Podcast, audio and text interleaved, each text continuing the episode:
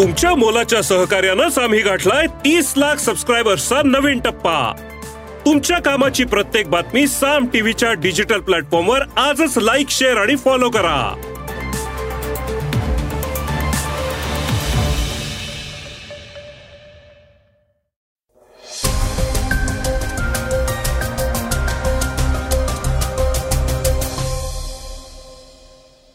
नमस्कार मी गौरी कुबेर.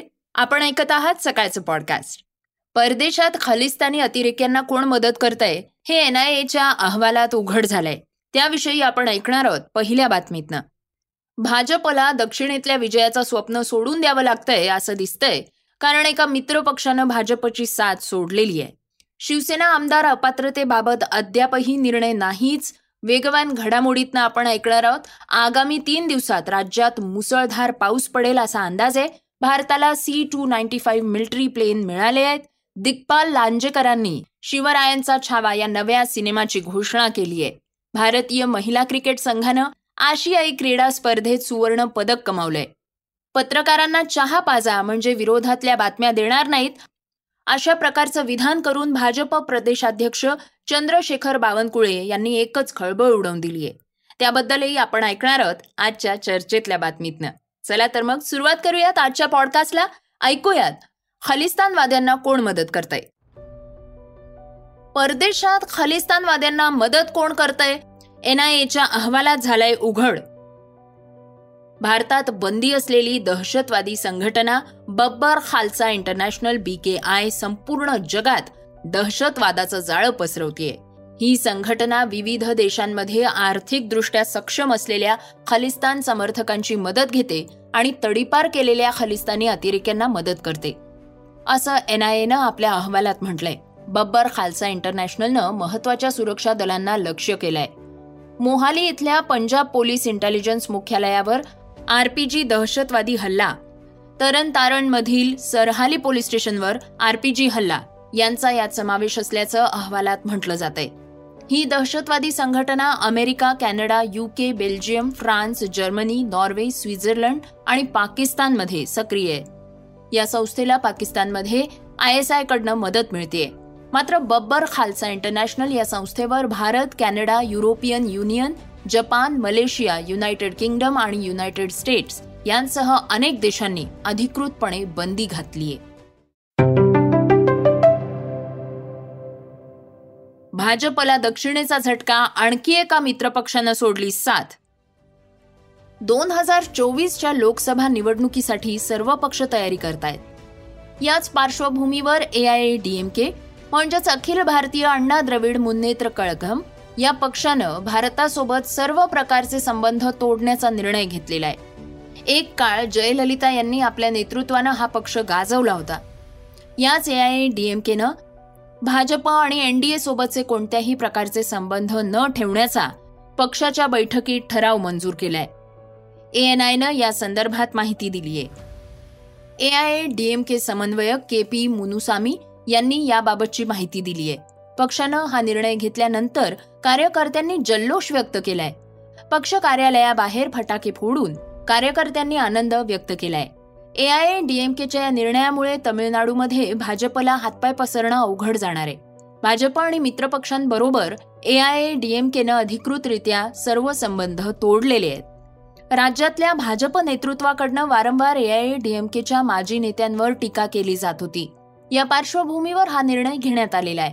लोकसभा निवडणुकीसाठी काही महिने शिल्लक असताना हा निर्णय आलेला आहे. त्यामुळे आता भाजपसाठी हा धक्का असल्याचं मानलं जात आहे तमिळनाडूचे भाजप प्रदेशाध्यक्ष अन्नमलाई यांनी वारंवार एआयएडीएमके पक्षातल्या दिवंगत नेत्यांवर टीका केलेली आहे. त्यांनी पक्षाचे मार्गदर्शक दिवंगत माजी मुख्यमंत्री सी एन अण्णादुराई आणि माजी मुख्यमंत्री जयललिता यांच्यावर टीका केली होती. त्यानंतर अन्नमलाई यांनी माफी मागावी अन्यथा भाजपनं पक्ष नेतृत्व बदलावं अशी मागणी एआयएडीएमके पक्षानं केली होती. त्यानंतर अखेर संबंध तोडण्याचा निर्णय आता घेण्यात आलेला आहे. शिवसेना आमदार अपात्रतेविषयी आजही निर्णय नाहीच. शिवसेनेत फूट पडल्यानंतर नक्की शिवसेना कुणाची? पक्षचिन्ह कुणाकडे आणि सत्तेत कोण? न्यायालयात खटला कोण जिंकणार? अशा प्रकारच्या अनेक प्रश्नांची रोज नवनवीन उत्तरं सापडतायत. कारण हा खटला संपण्याचं नावच घेत नाहीये. पक्षफुटीचं हे भिजत घोंगडं आणखी काही दिवस असंच राहणार आहे असं दिसतंय. कालच मुंबई विधानसभा अध्यक्ष राहुल नार्वेकर यांच्यासमोर आमदार अपात्रता प्रकरणाची सुनावणी झाली. ठाकरे गटाच्या बावीस याचिका तर शिंदे गटाच्या बारा याचिका त्यांच्यासमोर आहेत. मात्र निर्णय काहीही झालेला नाही. या प्रकरणातली पुढील सुनावणी आता तेरा ऑक्टोबरला होणार आहे. दोन्ही बाजूंचा युक्तिवाद नार्वेकरांनी ऐकलेला आहे. अध्यक्षांनी आपला निर्णय राखून ठेवला असल्याची माहिती संजय शिरसाट यांनी दिली आहे. वेगवेगळ्या सुनावणी करण्यास ठाकरे गटाचा विरोध होता. पण नार्वेकरांनी याला नकार दिलेला आहे. त्यामुळे प्रत्येकाचं म्हणणं ऐकून घेतलं जाईल सुप्रीम कोर्टाच्या आदेशानुसारच सुनावणी होईल. वेळ लागला तरी चालेल पण अन्याय व्हायला नकोय असं मत शिंदे गटाचे संजय शिरसाट यांनी दिले तर ठाकरे गटाचं बरोबर उलट मत आहे. ठाकरे गटातल्या सुनील देसाईंनी म्हटलंय की घटनेतल्या दहा परिच्छेदानुसार निर्णय घेणं अपेक्षित आहे. सुप्रीम कोर्टाच्या निर्देशातही हेच आहे. त्यामुळे पुरावे पडताळण्याची गरज नाही. काही गोष्टी स्पष्टच आहेत. एकवीस जूनला आमच्या मिटिंगला आमदार उपस्थित राहिलेले नाहीत. गुवाहाटी आणि सुरतला शिंदे गटाचे आमदार गेले होते हे सर्वांसमोर आहे.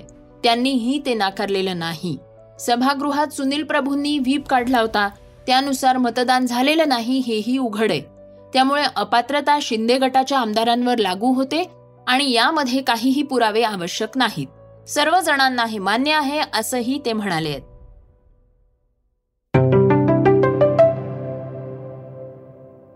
श्रोत्यांना ऐकूयात वेगवान घडामोडी. भारताच्या नैऋत्य भागातनं मान्सूननं माघार घेण्यास सुरुवात केली आहे अशी माहिती हवामान खात्यानं दिली आहे. यावेळी मान्सूनची माघार नेहमीपेक्षा आठ दिवस उशिरानं होतीये. पूर्वी ही तारीख सतरा सप्टेंबर मानली जात होती.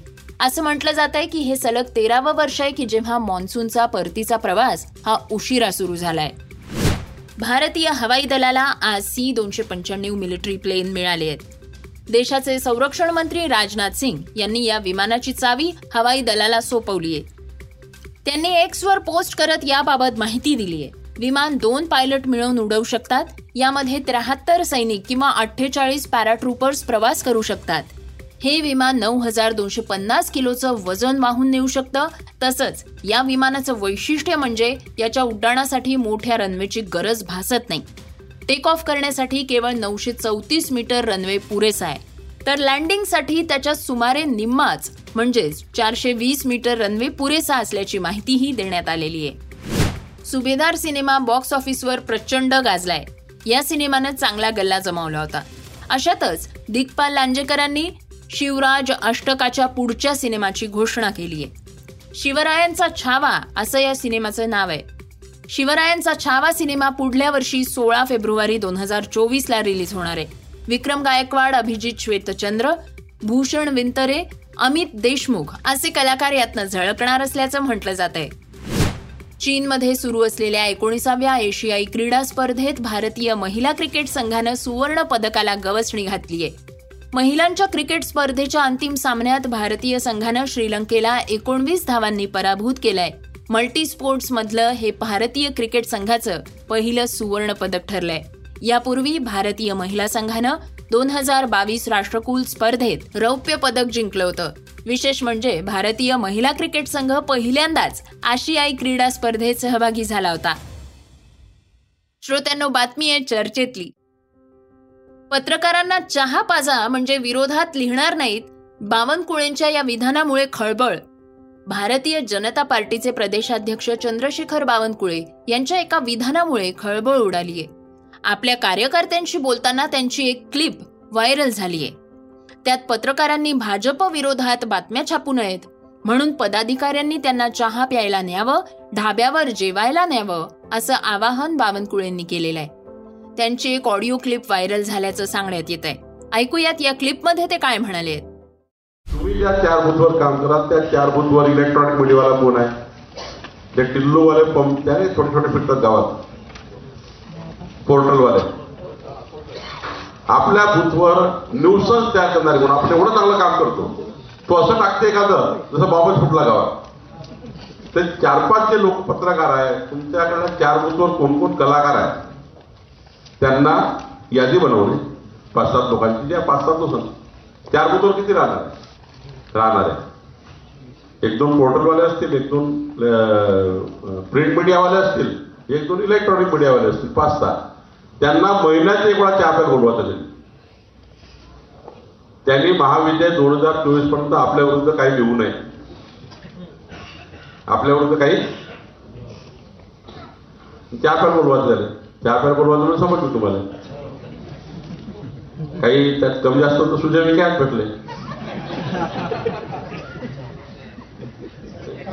ते जे त्या ढाब्यावर घेऊन जातो त्यांना तर. तरी ढाब्यावर जा म्हणतील ते. त्याला म्हणतील जेवायला म्हणतील ना तुम्हाला एखाद्या वेळी डब्बेवाले त्याच्याकरता तयार झाले ते. त्याच्यामुळं त्यांना व्यवस्थित सांभाळून ठेवायचं. कुणाला? कोणतीही बातमी त्या चार बुथवरची आपल्या फेवरला आली पाहिजे आपल्या गृहात नाही चार बुथचा महाविजय म्हणजे एकही बातमी त्या चार बुथची आपल्या गृहात नाही पाहिजे.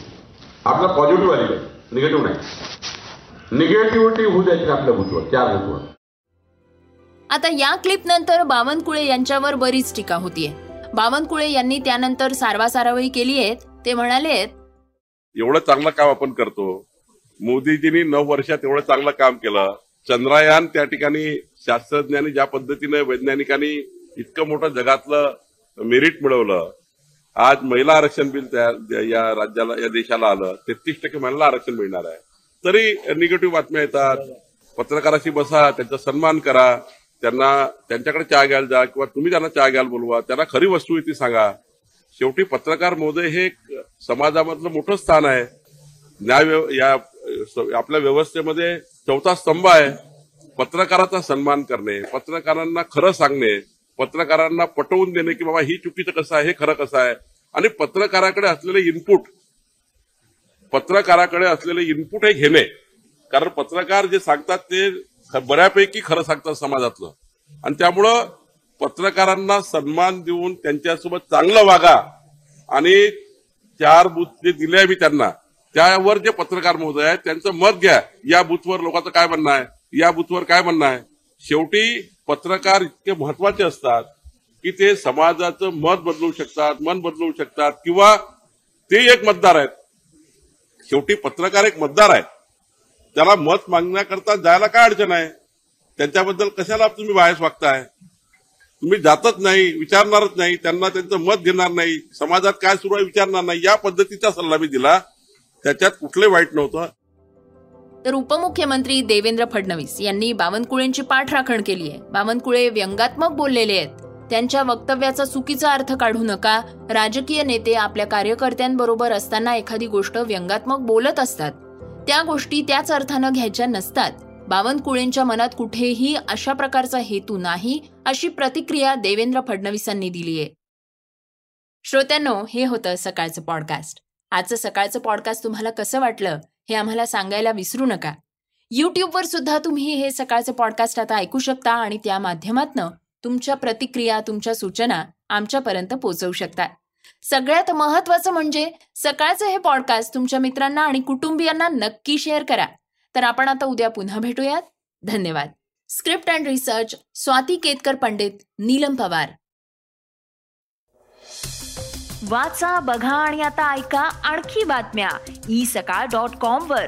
तुम्ही हा पॉडकास्ट ई सकाळच्या वेबसाईट आणि ऍप वर सुद्धा ऐकू शकता. विसरू नका या पॉडकास्टला आपल्या आवडीच्या पॉडकास्ट ऍप वर सबस्क्राईब किंवा फॉलो करायला.